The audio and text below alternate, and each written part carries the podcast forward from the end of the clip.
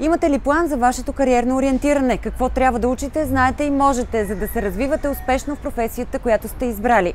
В рубриката Работи в бъдещето с мен Филипа Огнянова търсим и намираме професиите от бъдещето. Днес ще разберем как се става изследовател детско развитие.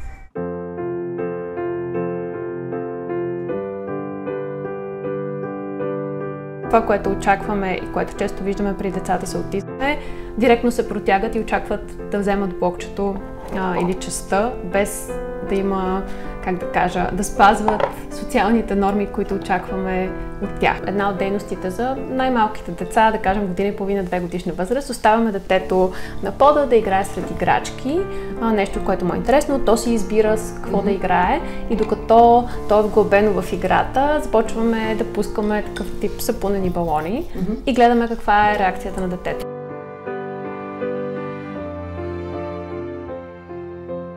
Днес ще ви запозная с доктор Михаела Барокова. Тя е изследовател детско развитие, завършва психология в Миннесота, има и докторска степен по психология от Бостонския университет.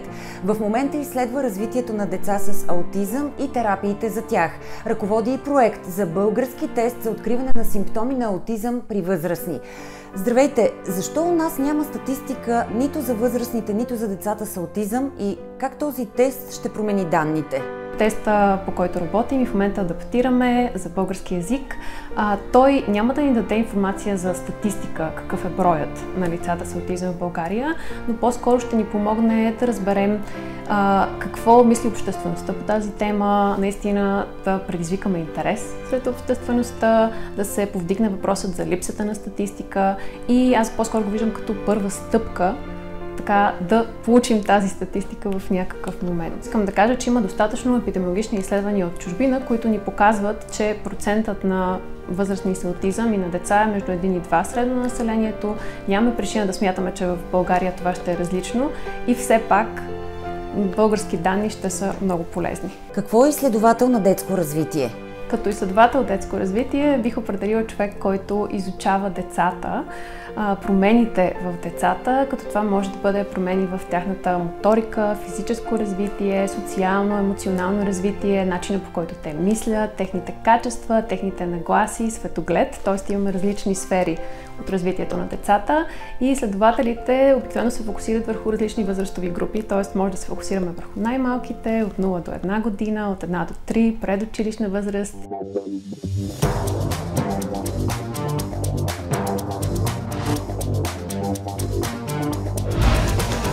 Завършили сте образованието си в чужбина. Защо решихте да се върнете в България и защо избрахте да изследвате детското развитие? Изначално, когато заминах за да получа висше образование в чужбина, целта ми беше да добия знания, умения, експертиза, които после да приложа в България.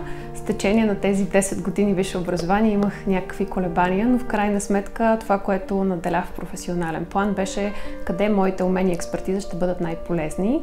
И когато става дума за разстройство от аутистичен спектър, бих казала, че определено това е тук, където има по-малко специалисти, по-ограничени са и програмите за родители и техните деца.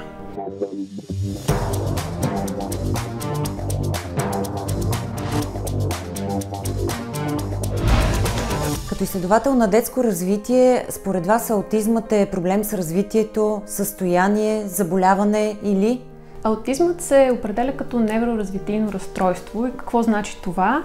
Това е различно развитие на нервната система, което има поведенчески проявления в три сфери от функционирането на децата. Тези сфери са социалните умения, как общуват с другите, в езиковите умения, кога се научават да говорят, имат ли някакви конкретни затруднения с езика и речта и в повтарящи се модели на поведение. Те може да се изразяват в повтарящи се движения, които правят децата или в някакви фиксирани интереси. Имат тема, която много ги интересува и говорят само за нея.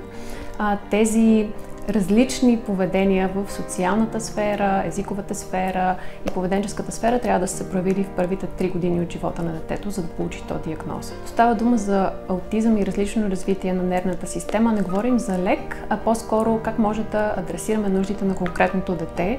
Не случайно говорим за разстройство от аутистичния спектър, защото е спектър. Има огромна разлика в уменията, силните страни на децата които получават тази диагноза и нашата цел като специалисти трябва да бъде за конкретното дете, с което работим, какво може да направим за него и неговото семейство, за да, да развие то пълния си потенциал.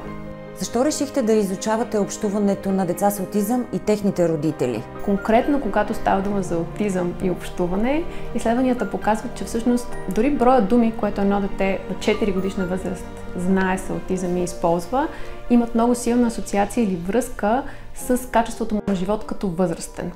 Например, броя думи, които детето използва преди да започне училище, изследване показва, че е свързан с колко приятели има, когато е на 25 годишна възраст. Тоест, представете си колко е важно да помогнем на малките деца по-рано да получат диагноза, по-рано да получат а, нужните услуги, да им помогнат да се развият, да развием тяхното общуване. А как другите хора и другите деца да общуват с деца с аутизъм?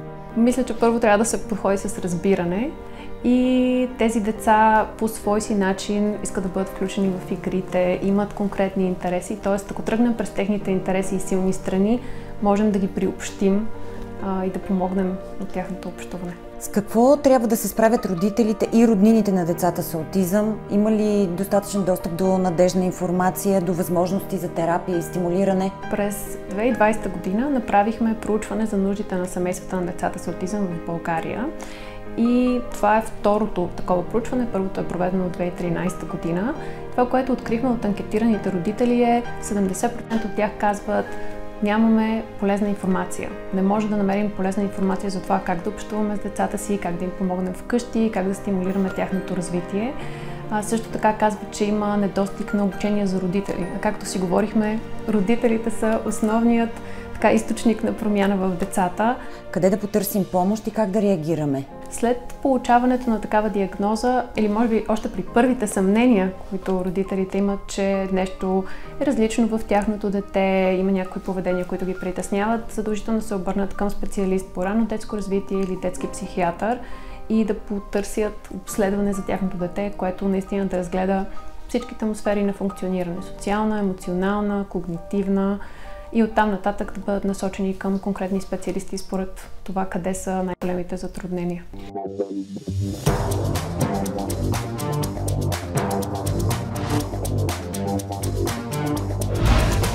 Достатъчно ли научни изследвания има в България за хората с аутизъм? Определено не са достатъчно а, и има огромна нужда от тях. Ще ви дам друг пример. Както вече споменах, аутизма е затруднение в езиковото развитие, проблеми с комуникацията. По-голямата част от изследванията на тази тема са с англоговорящи деца. Какво става с деца, които говорят други езици, които имат друга граматика, друга структура на езика, какви са техните конкретни затруднения за езика, който те говорят. Например, един от диагностичните критерии за аутизъм е правилното използване на жестове и мимики в диагностичните тестове изследваме децата, за да видим дали те правилно използват жестове, да кажем, клатят глава за да и не. Ако един не българоговорящ обследващ специалист изследва българско дете и не е запознат с това културно различие, би маркирал, че има някакъв проблем, когато детето използва правилното клатене на глава за нас, защото то не е правилно в държавата, от която е произлязъл теста. Кои са основните трудности в професията на изследователя на детско развитие? Може би културата за участие, защо са важни научните изследвания, а също междусекторно сътрудничество. Тоест, ние изследователите искаме да си сътрудничим с родителите, а, за да приоритизираме техните приоритети и техните трудности в нашите изследвания. Също искаме да си сътрудничим и с организациите, които финансират такива изследвания, а, но пък когато те не знаят какви са приоритетите на родителите, не знаят методите, които ние използваме, е много трудно да се получи синхрон между всички. И другата трудност е липсата на инструменти на български язик.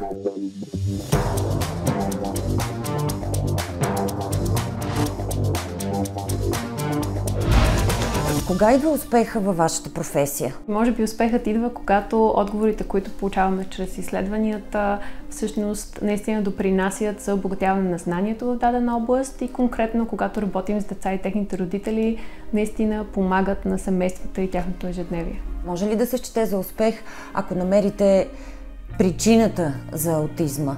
Това би се счел за огромен успех за областта ранно детско развитие, конкретно при разстройство от аутистичен спектър.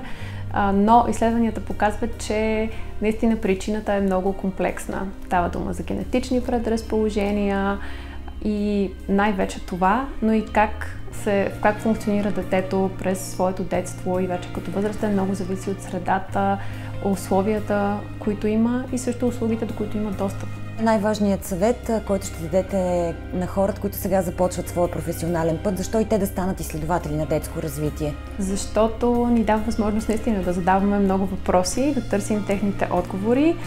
Съветът е бъдете любознателни, също критични към информацията, която получавате и имайте упоритост да преследвате възможностите, защото тя ги има, но понякога трудно се намират. И тук бих искала да насърча и работодателите, които се колебаят дали да стартират програма за наемане на възрастни с аутизъм в своите екипи.